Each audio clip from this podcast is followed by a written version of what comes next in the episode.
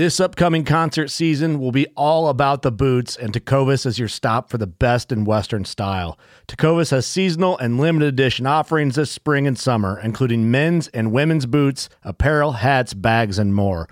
All Tecovas boots are made by hand in a time honored tradition with timeless styles that are always on trend. And Tecovas has first wear comfort with little to no break in period. It's hard to find this level of comfort paired with this level of style.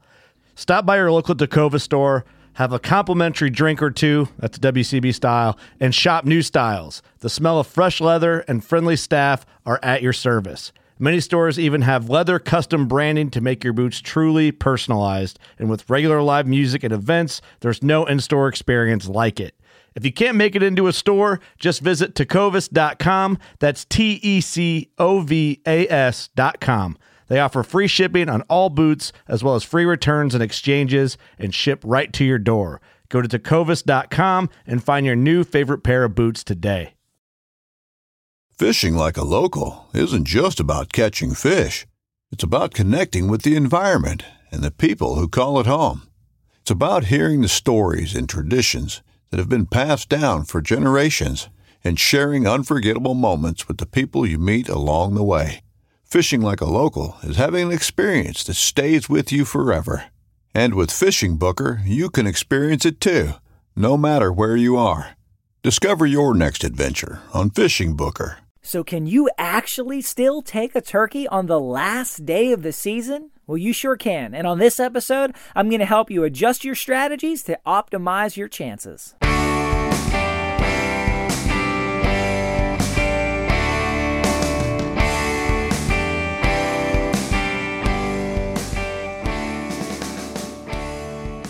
Hey, and welcome to the New Hunter's Guide, the podcast and YouTube channel helping new hunters get started and bringing new insights to all hunters. Today, we are talking about how to bag a gobbler on the last day of the season or right at the end of the season.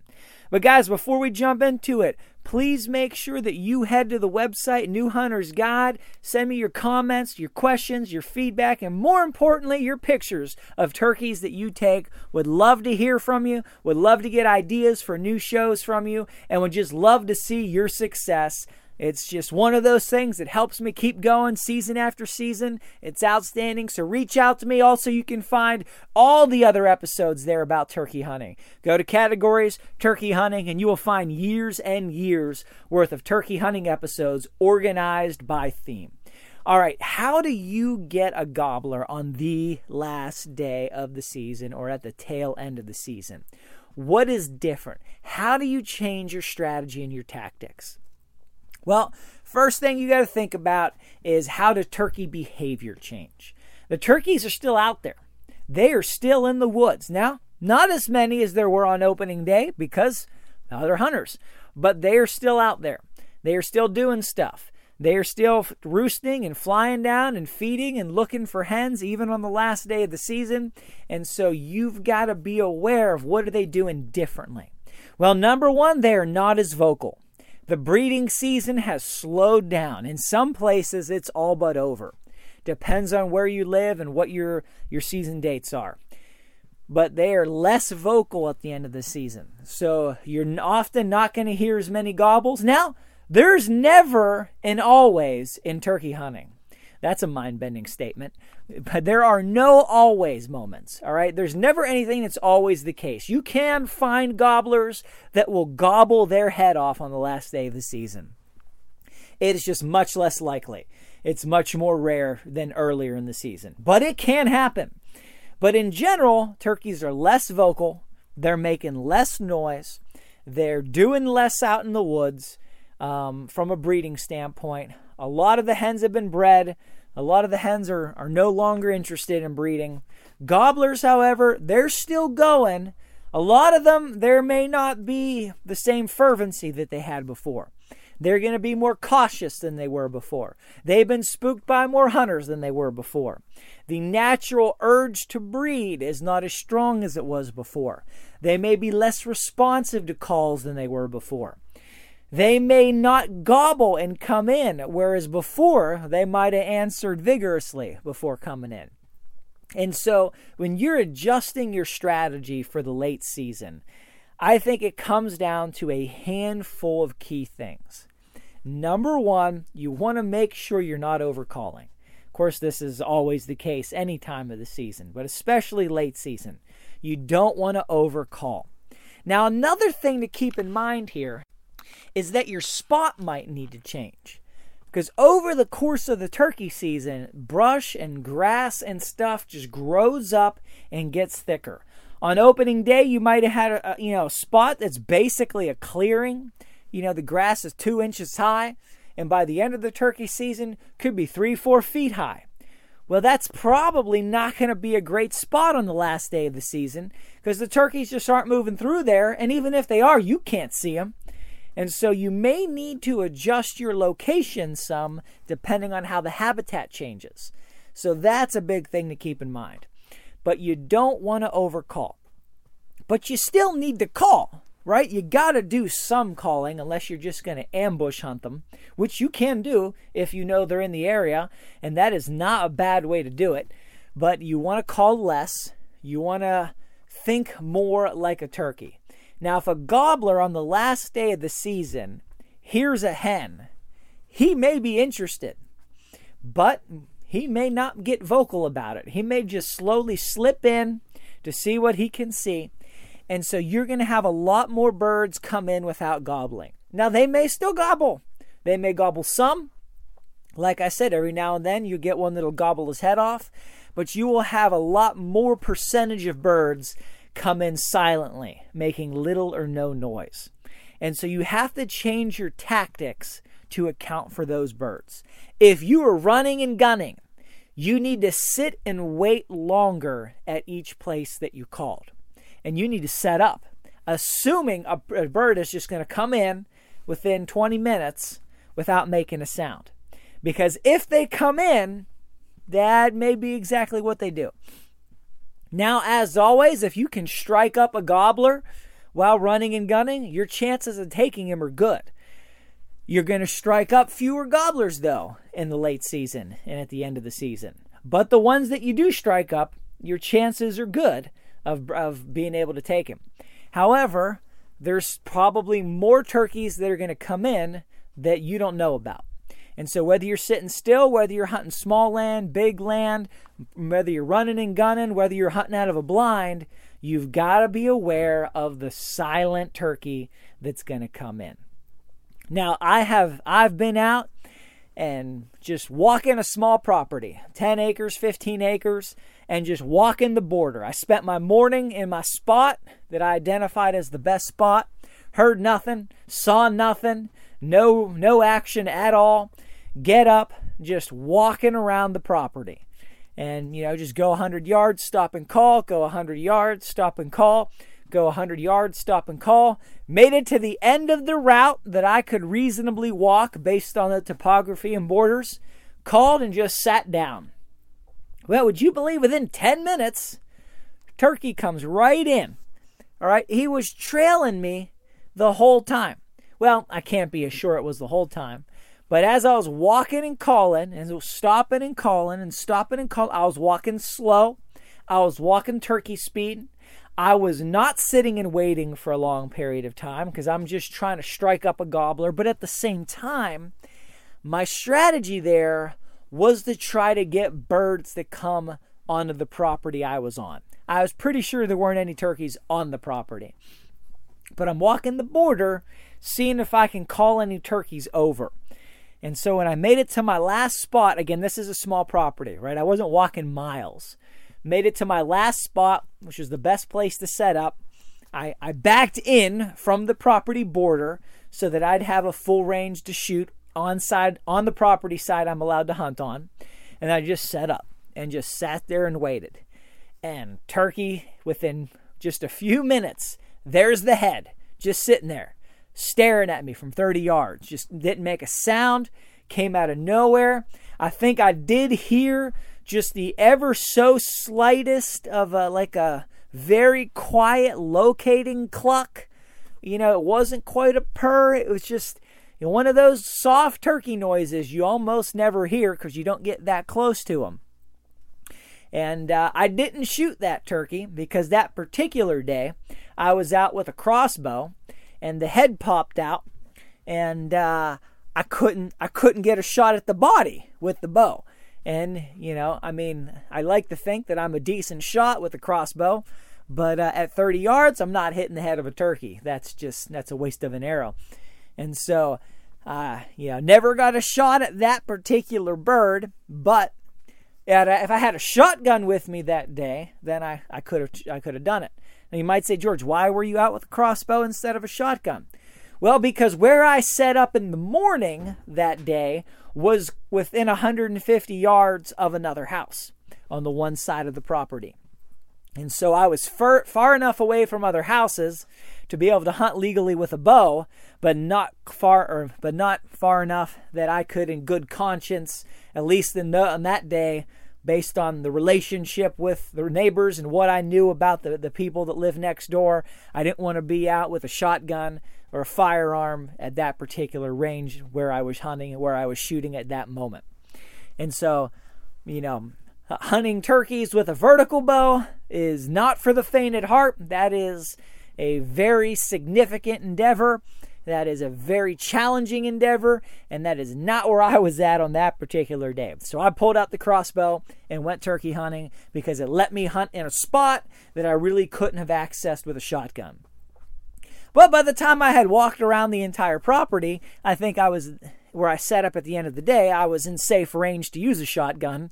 However, I didn't have one. So that was an that was an interesting hunt and opportunity that if I had a different tool, I could have taken the turkey, but hey, it is what it is. The bottom line is that bird came in, I had an opportunity.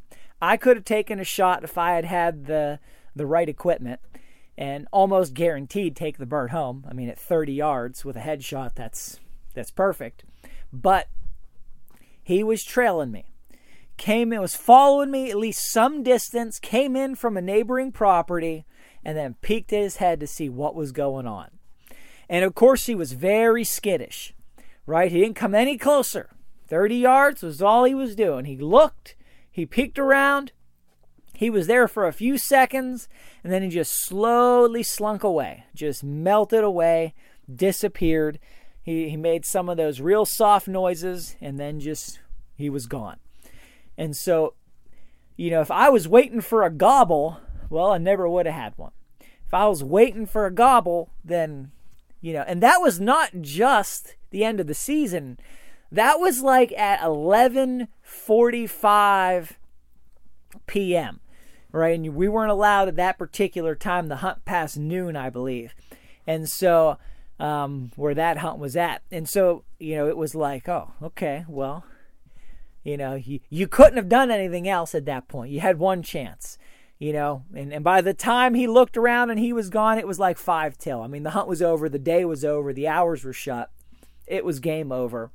But the bottom line is no sound, no noise, never gobbled at any point in, in during that day, but they're still out there. We have hunted on public land covering huge distances. Walked 10 miles in a day, never heard a single turkey.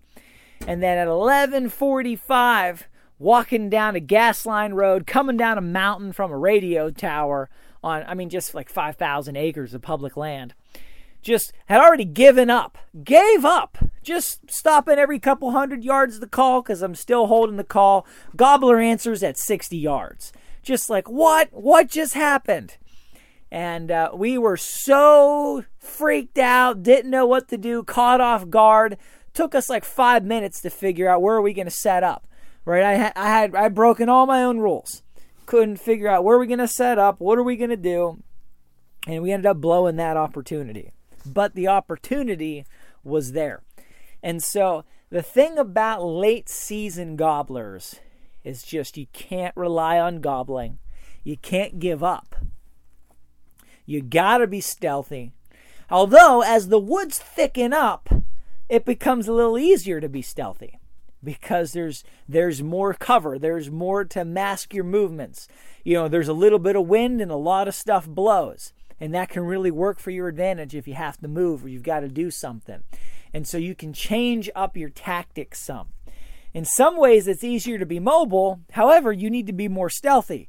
And so you just got to balance that. But you can absolutely take gobblers right up until the last minute of the last day of the season, whether they gobble or not. And if they don't gobble, you can't lose heart. But the only way you're going to be able to hunt them and not lose heart if you don't hear them is if you know they're around. And that's where scouting, that's where sign makes all the difference in the world. You know, if I go into a brand new area that I have never been and I sit down at dawn and I don't hear anything and I don't see anything and it's just quiet for three hours, I'm not going to stay there. I'm just not going to do it.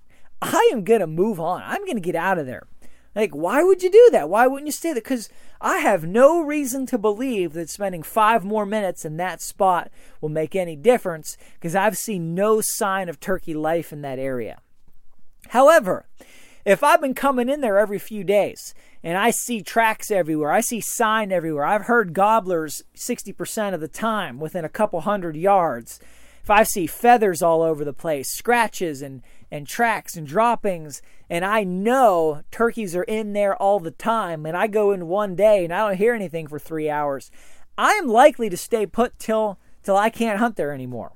Because I know turkeys are there. I know they're in that area. I know they're around. Whether they make a sound or not, I know any moment a turkey could pop its head out. And so sign gives you the confidence to stay put when you hear no gobbling. And I did a whole episode just about this subject recently. You could go back and dive into that. But you got a lot of guys at the Waffle House at 9:30 because they didn't hear any turkeys, while you got other hunters that are in the woods shooting those same turkeys that they didn't hear at 10 and 11 o'clock. And the difference was the guy that's in the Waffle House had no reason to stay in the woods any longer because he didn't hear anything and he had nothing to give him the confidence to sit there anymore because he didn't have any scouting, he didn't know of any sign.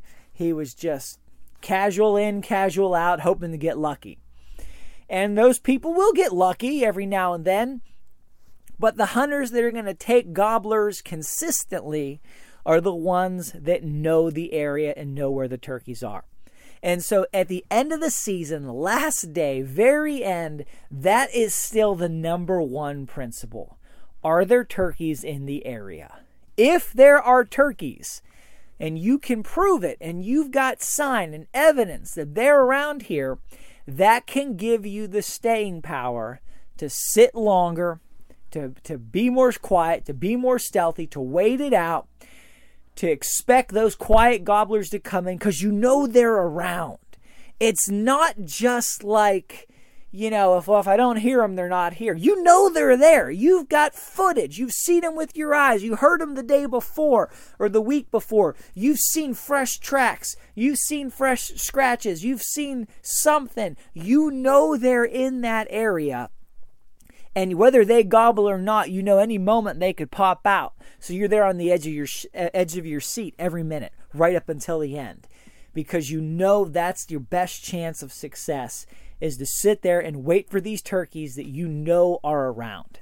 All right, it's a lot like deer hunting. You know, the if you know there are deer in that area, you see the tracks, you've got the trail photos, you sit there and you wait for them and you don't care if they make any noise or not. Well, turkey hunting in the end of the season can be similar to that, except you have a reasonable chance of drawing them in with a little calling here or there. And so, if you're if you're if you're really wanting to get a turkey, the number one thing you can do at the end of the season is scout, find sign, find evidence, make sure there are turkeys there, and if they are, be quiet, be still, hunt super smart, be strategic. Don't worry if you don't hear anything, and be alert every moment. And you know, days like that, hunting in a blind can definitely be an aid, especially if it's a small property that you're on, because that can help you just be you know, eliminate the movement factor that can help you sit longer in the same spot if you know it's a good spot. If you don't know it's a good spot, then it's a lot harder. Mentally, it's harder. It's harder to fight the mental battle to hunt an area with no with no gobbling unless you know that your chances are good because you've got sign. I feel like that's been a, a, theme across this entire season of turkey hunting episodes is find the sign because the sign gives you the mental fortitude and staying power to stick to it, to keep coming back, to be still, to wait longer, to hunt harder, and then to get that reward. No sign, you just don't have that. You just move on and hope to get lucky somewhere else. So, scouting means so much, especially at the end of the season. Guys, I hope this is helpful for you. If you could, I'd really appreciate it. If you go to iTunes, leave a five star review with comment. It's the number one way to help the show grow and reach more people. Thank you so much for listening. Till next time, God bless you and go get them in the woods.